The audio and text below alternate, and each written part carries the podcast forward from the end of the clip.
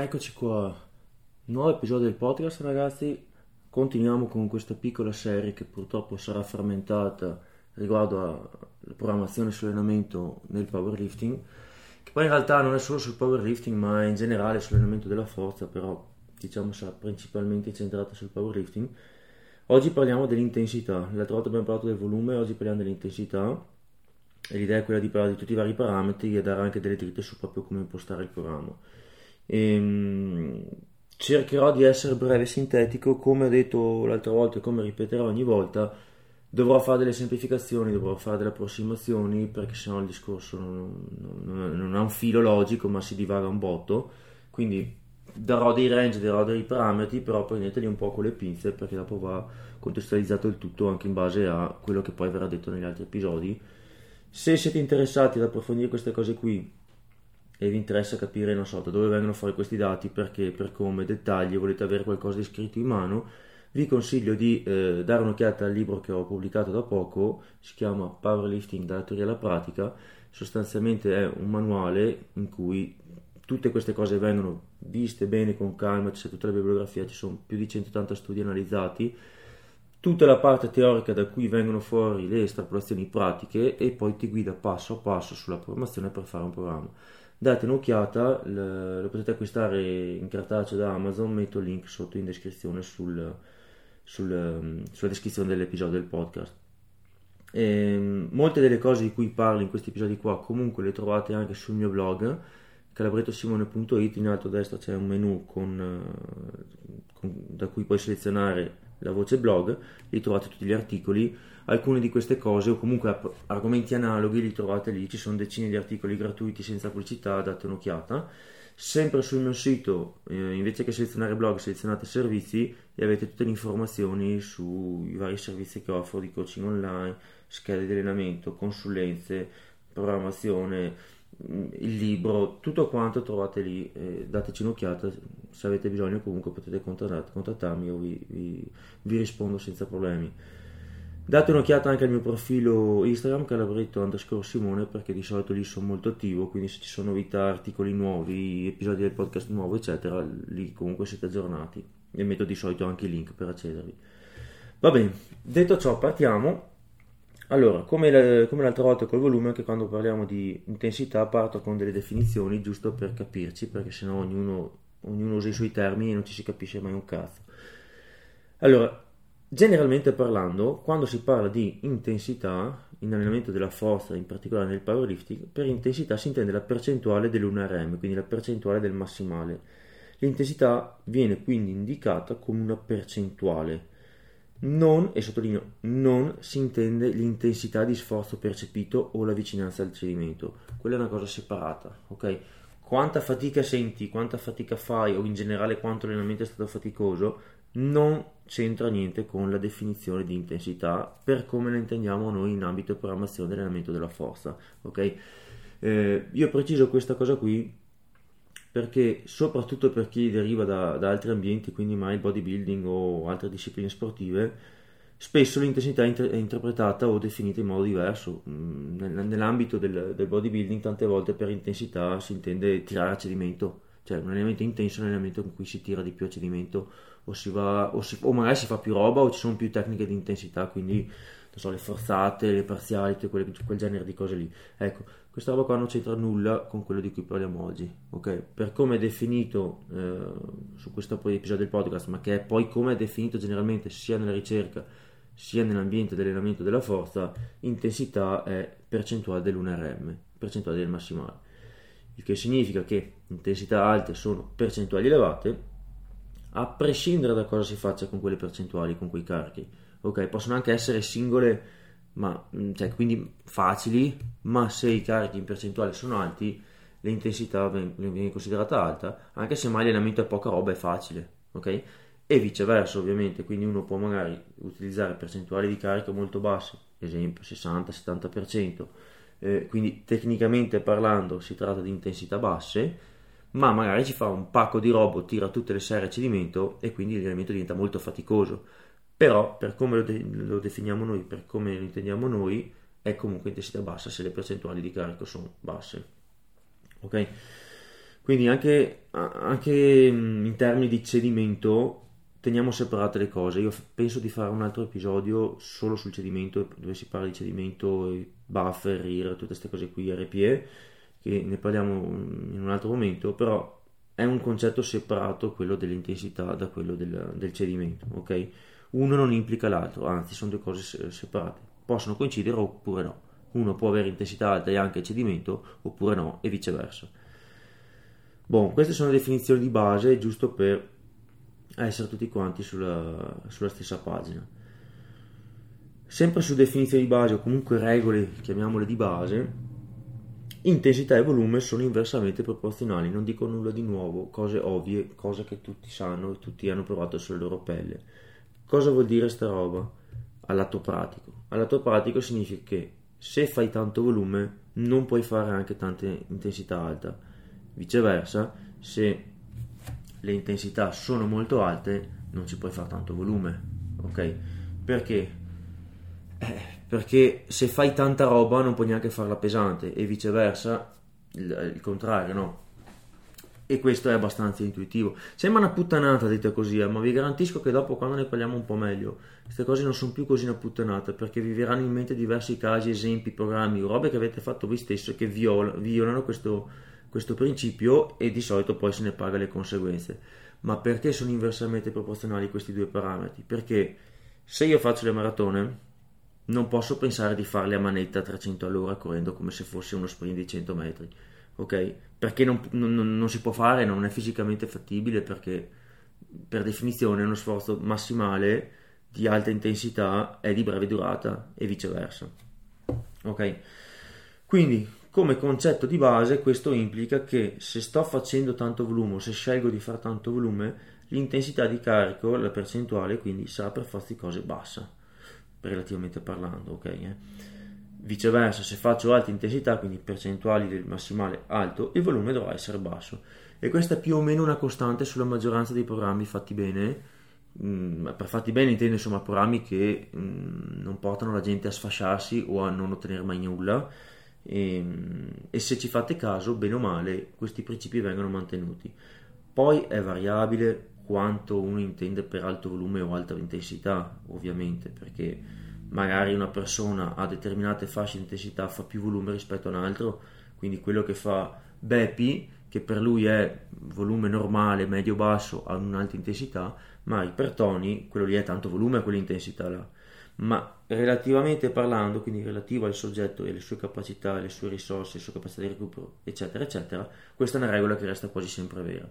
Se ci fate caso, lo stesso programma della stessa persona, a seconda delle fasi della programmazione in cui si trova, cambiano questi parametri e sono di solito inversamente proporzionali. Se c'è un periodo in cui l'intensità va su, il volume cala, cioè i carichi si alzano, si vanno a percentuali sempre più alte, in quel periodo di solito il volume è più basso rispetto a prima, magari quando facevano tanto volume e le intensità erano, le percentuali erano più basse. È possibile fare comunque basso volume e bassa intensità, questo è possibile, cioè io non posso fare sia alto volume che alta intensità perché mi spacco, non è sostenibile. Nella migliore delle ipotesi mi cucino, quindi non miglioro, mi stanco, però tutto sommato sono ancora vivo. Ma quello che spesso succede purtroppo è che cercando di fare sia alto volume che alta intensità eh, ci si fa male, quasi sempre. Okay? Ovviamente dopo dipende da quali sono i confini, fino a che punto, eccetera, eccetera, per quanto tempo soprattutto.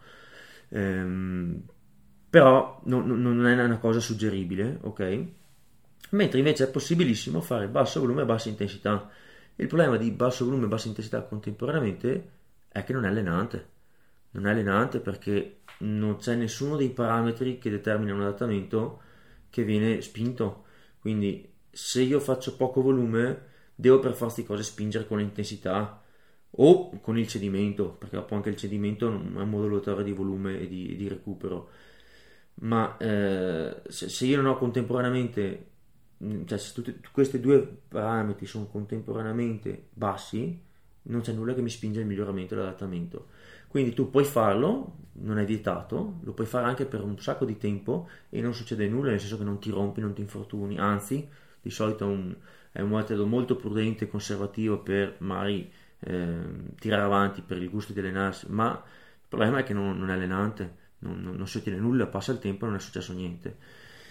Ehm, per essere un po' più pignoli e precisi, in realtà bisognerebbe dire che non è che sta roba qui, cioè basso volume e bassa intensità contemporaneamente, sia completamente tempo perso, perché ci sono delle circostanze, dei contesti in cui viene volutamente fatto e questi di solito sono eh, principalmente i periodi di scarico, le famose settimane di scarico o vabbè, uno se deve recuperare dall'infortunio insomma casi particolari, però diciamo che tolti i casi particolari eh, si pianificano anche dei periodi o delle, che di solito sono limitati di basso volume e bassa intensità in quelli che sono dei, dei, dei momenti in cui si sceglie di favorire il recupero e la priorità non è spingere l'adattamento ma recuperare da quello che si aveva già fatto prima oppure prepararsi e essere freschi per quello che viene dopo.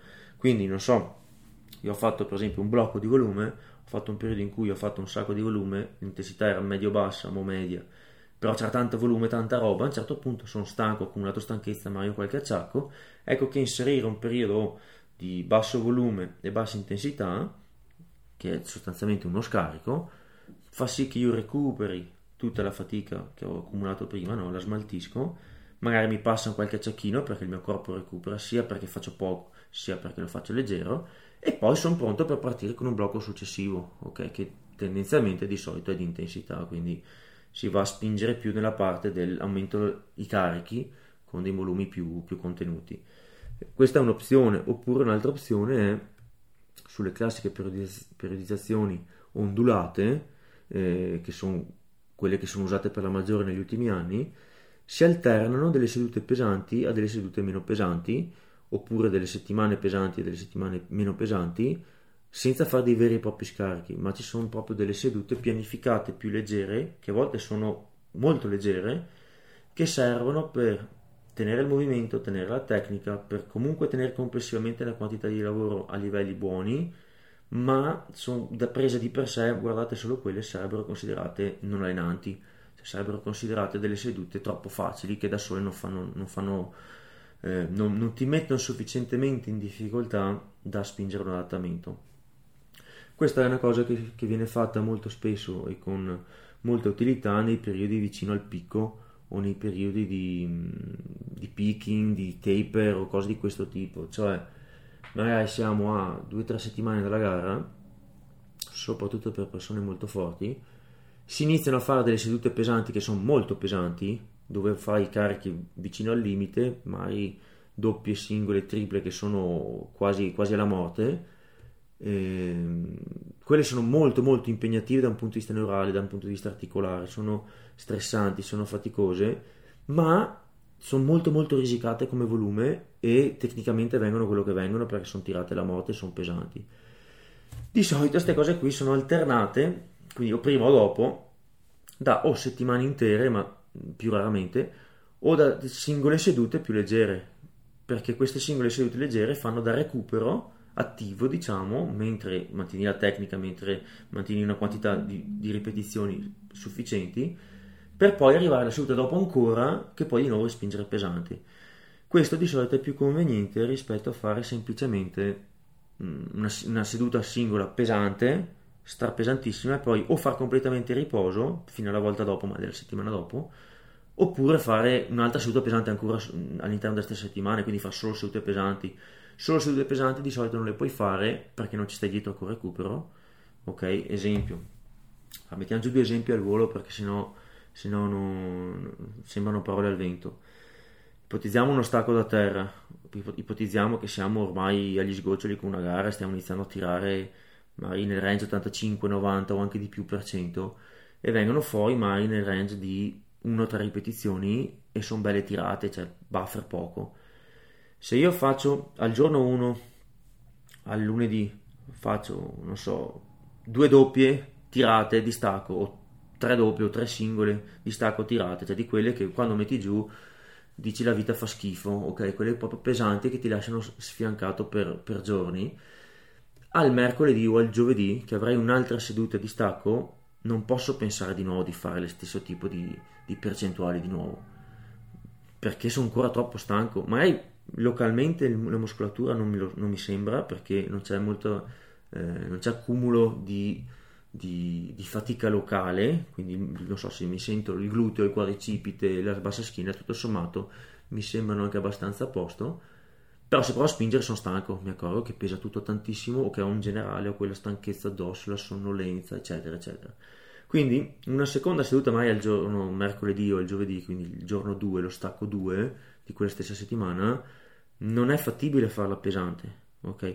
Oppure se anche riuscissi in qualche modo a farla pesante, la seduta 3, quindi che magari viene fuori al lunedì della settimana dopo, io sono disintegrato, morto, a quel punto lì di sicuro no, non ce la faccio fare un'altra seduta pesante e ho accumulato veramente tanta stanchezza, inizio a entrare su un terreno in cui eh, si rischia anche di farsi male perché stai veramente tirando tanto. Perciò, invece che fare il giorno 2 completamente riposo, che prendi vai a casa e non fai neanche stacco, di solito conviene fare un'altra seduta che è molto più leggera e magari sono, non so, serie da 4 al 70% o doppie e triple al 75%, oppure essendo che il giorno 1 è lunedì con queste due, tre singole doppie pesanti nel complesso hai fatto molte poche alzate, ma si sceglie di tenere percentuali un po' più basse, ma fare qualche alzata in più nel giorno 2, anche se sono molto leggere con molto buffer, per tenere comunque una quantità di ripetizioni totali settimanali a un livello accettabile, perché sennò fai veramente troppa poca roba. Ecco, questo è un esempio di sedute che secondo queste regole di base che dicevo prima non sarebbero allenanti, cioè se prese di per sé fare delle triple o serie da 4, 65, 70% sono leggerissime, cioè non, non, vai da nessuna parte continuando a fare solo sedute così, non, non, non puoi pensare di diventare, di, di, costruire, di fare. Però se intervallate a sedute più pesanti, che è quello che di solito si fa, hanno un senso, hanno molto un senso, quindi la regola che ho detto prima, no? cioè volume basso e bassa intensità contemporaneamente non è allenante, Mm, sì, è vero, però dipende dal contesto. Quindi tendenzialmente non lo si fa, non si fa solo quello perché non conviene, perché è troppo poco, però magari può, può avere un senso intervallato. Mentre questa è una regola uh, che, che, è più difficile da, da, da rompere, non è possibile fare alto volume e alta intensità contemporaneamente questo perché purtroppo, come anticipavo prima, è molto facile farsi male. Se si fa contemporaneamente tanta roba e anche pesante con, con alti carichi, è un attimo farsi male, è quasi garantito farsi male. Ovviamente più è protratta nel tempo questa cosa qua, più aumenta la probabilità perché sei esposto per più tempo a questo rischio. Ehm, anche qui ci sono delle eccezioni e le eccezioni sono alcuni tipi di programmi shock particolari eh, di solito sono proprio su questo genere di cose qui, cioè sono tirati, pesanti e con anche un botto di roba. Più spesso si trovano programmi shock che sono in realtà solo tanta roba, non eccessivamente alte le percentuali.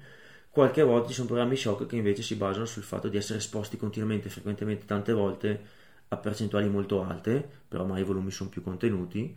Quindi non so, anche bulgaro o derivazioni del metodo bulgaro con quelle filosofie lì non c'è tanto volume, il volume complessivo finale è contenuto, però si è esposto tanto tante volte a percentuali alte.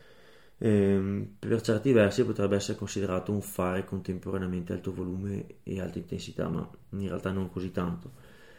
Mentre ci sono dei programmi famosi, tipo non so, lo Smolov o cose di questo tipo, che sono sia tanto voluminosi sia con percentuali alti di, di carico, no? Ecco, quelle cose lì sono famose per spaccare la gente, purtroppo eh, a volte in contesti particolari con tutta una serie di asterischi quei programmi sono quelli che magari ti fanno fare il, il balzo magico magari di 10-15 kg di massimale in poco tempo ad alto rischio, enorme rischio soprattutto a lungo termine eh, perché magari sì, in un mese prendo 10 kg poi sto fermo 3-4 mesi perché sono infortunato a questo punto forse non ne valeva più la pena.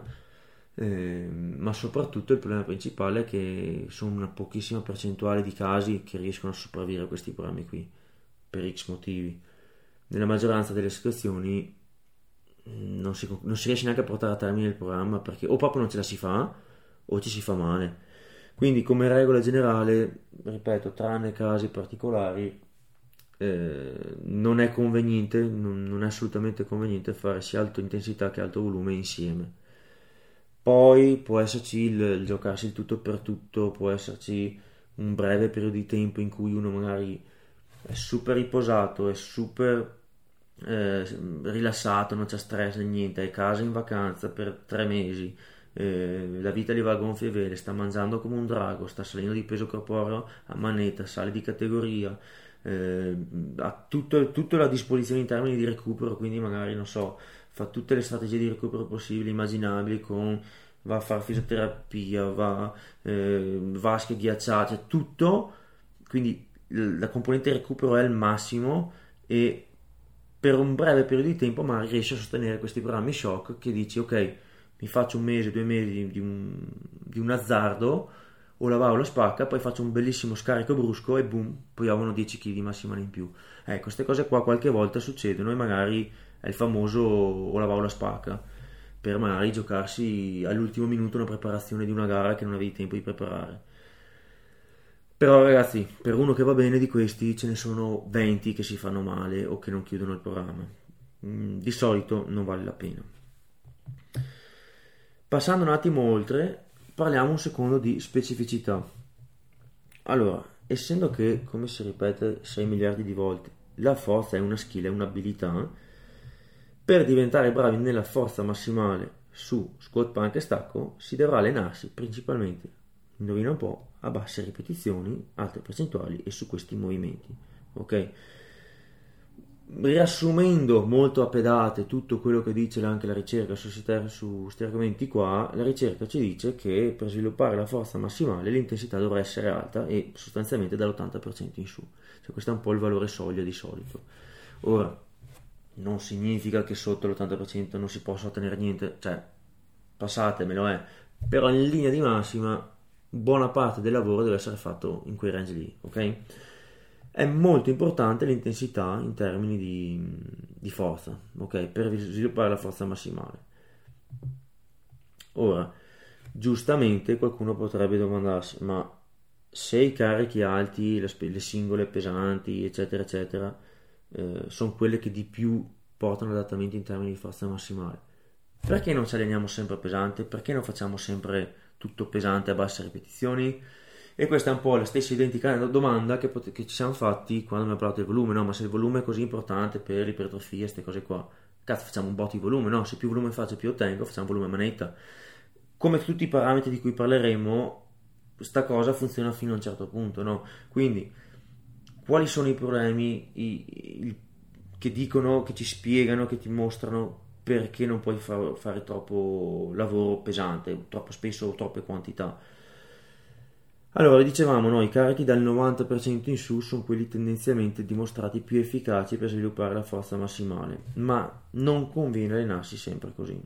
Cioè, questi sono quelli più specifici, quelli che se hai poco tempo e dici, boh, ho pochissimo tempo per fare un test, mi conviene fare le serie da 7 al 70% o singole al 90%, se fra un mese ho un test e fino a ieri facevo tutt'altro, le singole al 90%, ok? Ehm, però non puoi far sempre solo singole al 90%, cioè se io ho un, una gara fra un anno, non è che faccio un anno di singole al 90% e basta, o, o solo esclusivamente carichi di quel range lì. Questo principalmente perché? Problema 1, il recupero sarebbe in seria difficoltà, ok? Si accumula un sacco di fatica, soprattutto a livello di sistema nervoso centrale, ok?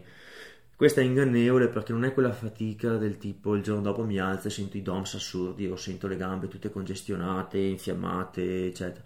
Non, non ti pare di sentirlo, però il tuo corpo è meno capace di produrre forza, cioè è stanco, ha bisogno del tempo e questo tempo spesso è anche abbastanza lungo. Secondo problema è il rischio di infortuni, anche qua l'abbiamo già un po' detto, eh, pesante, alti con alti carichi, i rischi di infortuni ci sono, soprattutto in soggetti che la tecnica ce l'hanno un po' così così e magari una certa quantità di carico cede, cioè sono le classiche situazioni che se fai il volume a 75, 80, 85% tieni, tutto bene, scatti sopra un certo, una certa quantità di, di carico e iniziano le puttanate, ok? Inizia a piegarti, non so, lo stacco ti, ti chiudi tutto con la schiena, la panca perdi la spalla, ecco. Se inizi a avere quel tipo di difetti tecnici lì, con quel tipo di carichi, allenarti sempre a quel tipo di carichi potrebbe essere un bel rischio per, per gli infortuni, ok? Poi, come dicevo quando si parlava di volume, tendenzialmente parlando, il, io penso che sia il volume, il tanto volume, uno dei problemi principali in termini di infortuni, più che il, um, i carichi alti, le intensità alte. Però, insomma, come ogni estremo, allenarsi tanto pesante come percentuali alte, sempre comunque, ha una serie di rischi notevoli. Un altro grosso problema che, che appunto ci spiega perché non sia saggio allenarsi sempre così pesante è che è estremamente difficile accumulare sufficiente volume e purtroppo questo, questo è, un, è, un, problema nel, nello sviluppo a lungo termine soprattutto in termini di, di ipertrofia di, di, di, tante cose siccome abbiamo detto che intensità e volume sono inversamente proporzionali se io sto sempre a intensità molto alte sono praticamente costretto a, no, a fare poco volume, a non fare tanto volume, no? E da qui nascono i problemi del volume, no? Che abbiamo visto sull'altro episodio, andatevelo a rivedere se, se vi interessa approfondire. Ehm, è importante, il volume è importante. Se non fosse importante, tutti andrebbero a preparare le gare semplicemente andando in palestra, ti scaldi, fai un massimale e vai a casa. Non, non, non è così che si allenano le persone perché non è quello il modo più furbo di fare le cose. In più non permetterebbe eh, di, di, sviluppare adeguatamente l'ipertrofia no? come conseguenza del poco volume. E l'ipertrofia magari nel breve termine non è la, il parametro più importante per la forza perché è più importante l'intensità. Eh, però come abbiamo visto quando abbiamo parlato del volume, nel lungo periodo, nel lungo termine, l'ipertrofia importa. E come? Serve. E come? È quello che ti dà il potenziale di poi costruire altra forza.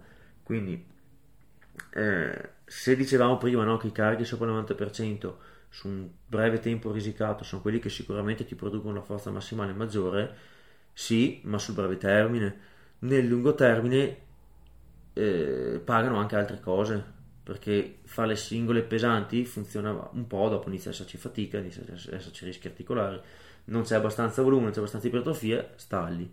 Eh, viceversa, fare volume, fare ipertrofia nel breve termine tu non lo tiri fuori la forza massimale perché stai facendo altre qualità, ma nel lungo periodo, se soprattutto poi è seguita una fase in cui intensifichi, allora sì, allora sì conviene, aiuta.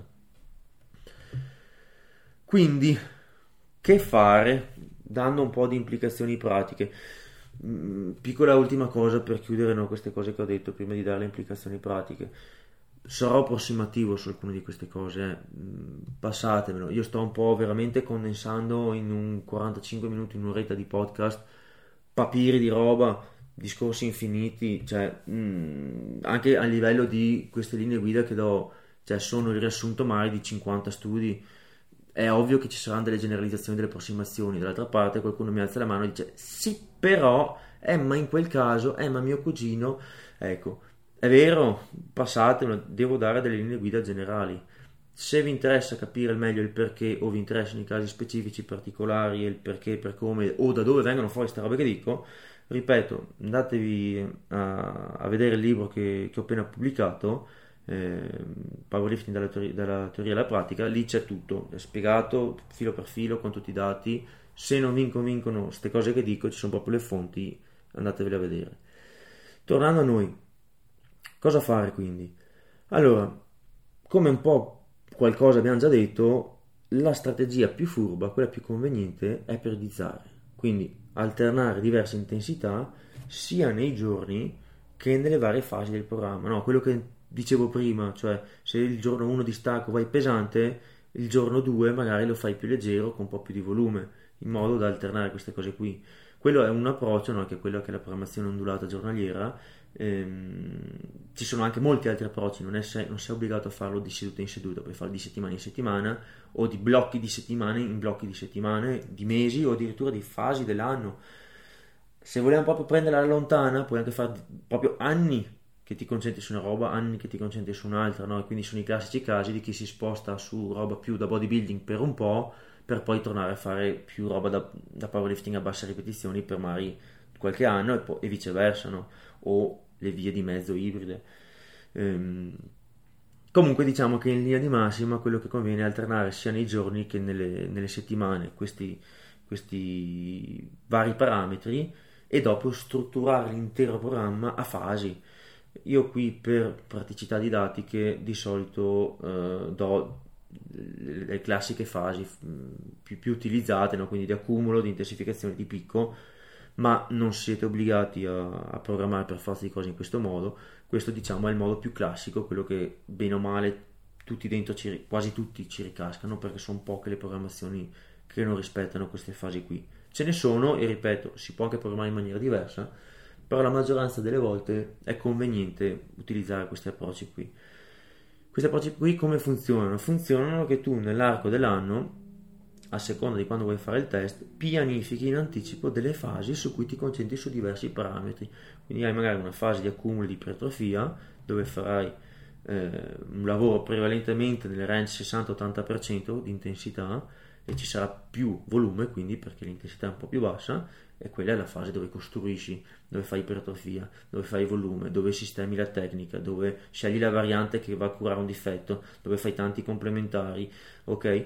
In quella fase lì i carichi saranno per forza di cose più bassi, ovviamente non sei pronto per fare un massimale il giorno dopo, se dovessi farlo faresti meno rispetto al periodo in cui sei in picco, ehm, però anche quella che costruisci e prepari il terreno per il dopo. Di solito questa è una fase che eh, è seguita dall'intensificazione. La fase di intensificazione di solito si eh, struttura a grandi linee su un range 80-90% del massimale come carichi, perlomeno nelle sedute quelle, più, quelle che trainano la progressione. E, e, qui si fa un pelino più specifico il lavoro, si tagliano un pochino di complementari, ci sono ancora ovviamente, però si tagliano. E poi c'è una fase di picco che è la fase finale prima del testo della gara che sono le ultime settimane dove eh, si usano principalmente sedute con, perlomeno quelle della progressione principale nel giorno pesante, eh, intensità dal 90% in su, ok? Eh, e queste sono le fasi dove mai è più facile avere delle variazioni di, di intensità da un giorno all'altro, no? come dicevo prima, ma il giorno 1 90% lavoro pesante, il giorno 2 mai sono le sedute molto molto leggera. In linea di massima, la maggioranza delle programmazioni, come dicevo prima, seguono questo tipo di, di andamento, questo tipo di fasi. Poi, e lo risottolineo perché questa è una, un'osservazione che mi viene fatta spesso, non si è obbligati per forza di cose a programmare in questo modo, con questo ordine. Molti lo fanno, quasi tutto il mondo lo fa, in qualche forma, in qualche modo rientra in questo tipo di, di impostazione, però ci sono anche programmazioni che non sono così. Esempio, la classica progressione lineare su uno schema fisso non segue questo, questi ragionamenti qui. È chiaro che è una programmazione principalmente adatta a un principiante o a uno che si è fermato un po' deve recuperare la forza che già aveva o uno che ha molto margine, no? il posto in uno schema fisso ogni volta incrementi un pellettino il carico. Non segue queste logiche, intensificazione, bla bla bla. Però la maggior parte degli atleti un po' più avanzati, quelli che ormai non è che migliorano più come nulla fosse, mh, mm, difficilmente portano avanti una progressione lineare banale. Ok? Poi esistono eh, altre strategie un po' più strane, un po' più particolari come Emerging Strategies, che è il, il metodo sviluppato da Mike Toshirer, che ne ha, parlato, ne ha parlato diverse volte anche su altri episodi.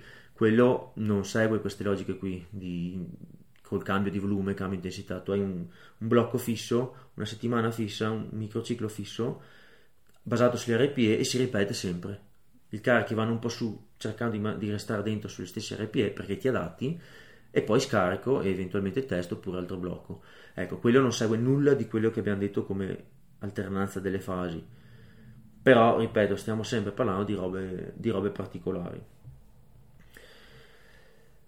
Una strategia furba è quella di tenere lo stesso in ogni parte del, del programma una parte del volume anche ad, intensi- ad altre intensità, no, altre, altre intensità, in ogni fase del programma per mitigare quelli che sono gli effetti collaterali di ogni fase. Cosa vuol dire questa roba qua? Vuol dire che se io sono in una fase di accumulo, in una fase in cui le percentuali sono più basse, c'è tanto volume e faccio ipertrofia, uno degli effetti collaterali qual è? Che ti dimentichi completamente come si fa la singola pesante, il carico alto, ok? Viceversa, in una fase di picco, in una fase di intensificazione dove lavori a molte basse ripetizioni, pesante e specifico, c'è il problema che mai tendi a perdere ipertrofia, tendi ad avere difficoltà a accumulare volume.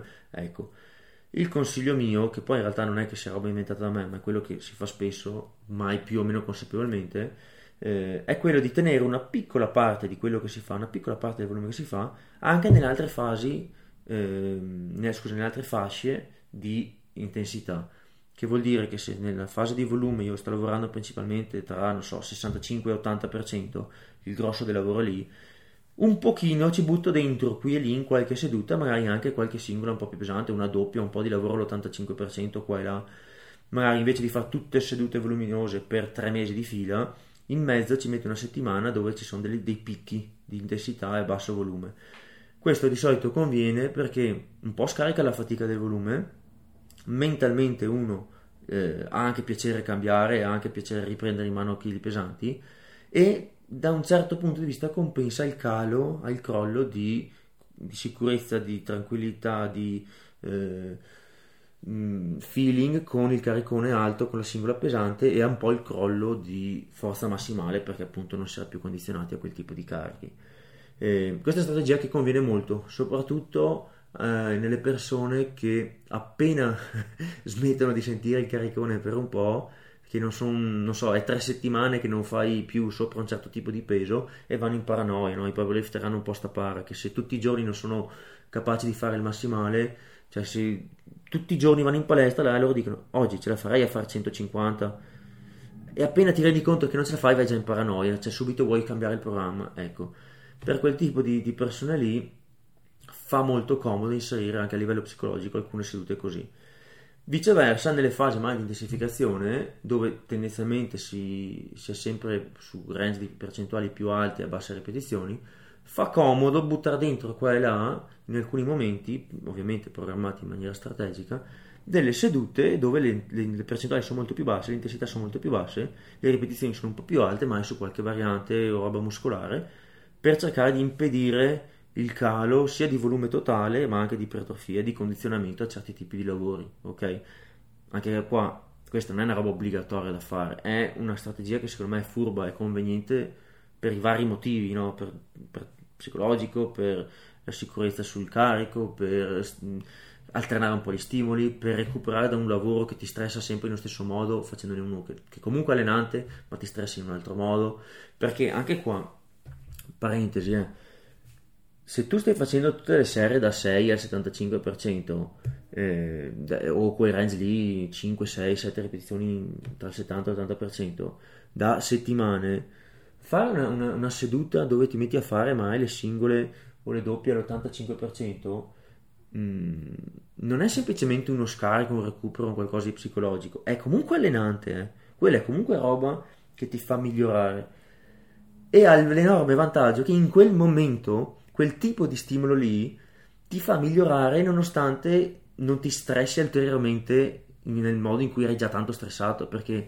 facendo semplicemente qualche singola, qualche doppia, hai modo di drenare un po' di fatica locale muscolare e di stancare, permetterti l'adattamento eh, verso il, il guadagno, il miglioramento, tramite altre vie, cioè la via principalmente neurologica e la singola, eccetera, e non quella del volume e viceversa, no? Quando tu sei tanto tassato nella fase di intensificazione, di picco, eccetera, che sei sempre lì a martellare singole pesanti, che la muscolatura è svuotata e sei cotto neuralmente, buttare dentro una seduta o due dove fai mai le serie da 6, dove fai un po' di macini un pochino di lavoro, eh, ti permette di recuperare il sistema nervoso perché i carichi sono bassi, magari di gestire un attimo, gest- cambiare due cosine a livello tecnico, risistemarle, ma comunque è allenante, cioè comunque il lavoro che, che, che fa il suo.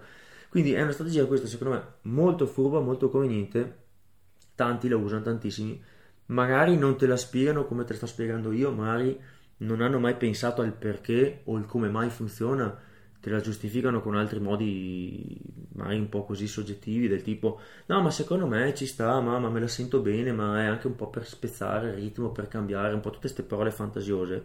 Ehm, in realtà ci sono delle motivazioni fisiologiche anche sotto, quindi magari non tutti scelgono di fare questo tipo di cose qui consapevolmente pensando a queste motivazioni, però lato pratico hanno visto che funziona. Detto ciò, per concludere, principio guida finale su come impostare le percentuali di intensità, eccetera, sempre parlando in tema di, di, di, di intensità. Allora, io prima ho detto che nella fase accumulo ipertrofia si lavorerà principalmente nel range 60-80%, nella fase intensificazione 80-90%, nella fase picco circa 90% da lì in su. Ehm, per dare una, una, una tabellina con due, due riferimenti, il consiglio mio è quello di fare circa tra il 50 e il 75% del volume, quindi da metà a tre quarti del volume di ogni fase nella sua intensità specifica di quella fase. Quindi, per, per, per capirci, abbiamo detto che se nella fase di accumulo eh, e ipertrofia l'intensità di riferimento è 60-80%, il mio consiglio è almeno metà o da metà a tre quarti di quello che fate deve essere in quel range lì, ok? Quindi vuol dire che tra il 50 e il 75% di quello che fate ricade nel range di percentuali 60-80% del massimale. Il restante 50-25%, quindi dalla metà a un quarto di quello che non è specifico di quella fase, il mio consiglio è di spalmarlo nel, nelle altre intensità. E anche qui, consiglio mio, fatelo principalmente con varianti complementari. È conveniente perché è conveniente articolarmente, è conveniente per fare mai, non so, nella fase di intensificazione non vi mettete a fare le serie da 10 come eh, al 70% di squat. Non conviene, hai capito? Mai se volete fare una serie da 10 per far volume, per riposare il sistema nervoso bla bla bla magari sceglietevi una variante muscolare più comoda ok? Eh, non so di panca volete mettere in mezzo la seduta leggera in mezzo alla seduta di picco eccetera per scaricare un po' il sistema nervoso per tenere un po' di muscolatura cioè, non siete obbligati a fare le serie da 12 di panca col bilanciere col fermo al petto magari ci mettete, non so, una presa stretta touch and go ad alte ripetizioni, o una paralimpica, o una panca inclinata, o una panca manubri. Non è specifico per quello che è la fase di quel programma, del programma in quel momento lì, ma è una piccola parte di quello che fai. Il grosso del lavoro, cioè da metà a tre quarti di quello che fate, è invece specifico, no? come abbiamo detto prima. Ehm, le varianti anche hanno il grande vantaggio che magari vanno a colpire una cosa che ti interessa, quindi eh, ti, esempio, sono nella fase di accumulo dove sto facendo magari eh, tanto lavoro di squat, eh, non so, ai bar, sto facendo tanto squat ai bar a serie da 6, da 5, da 7, quel range lì.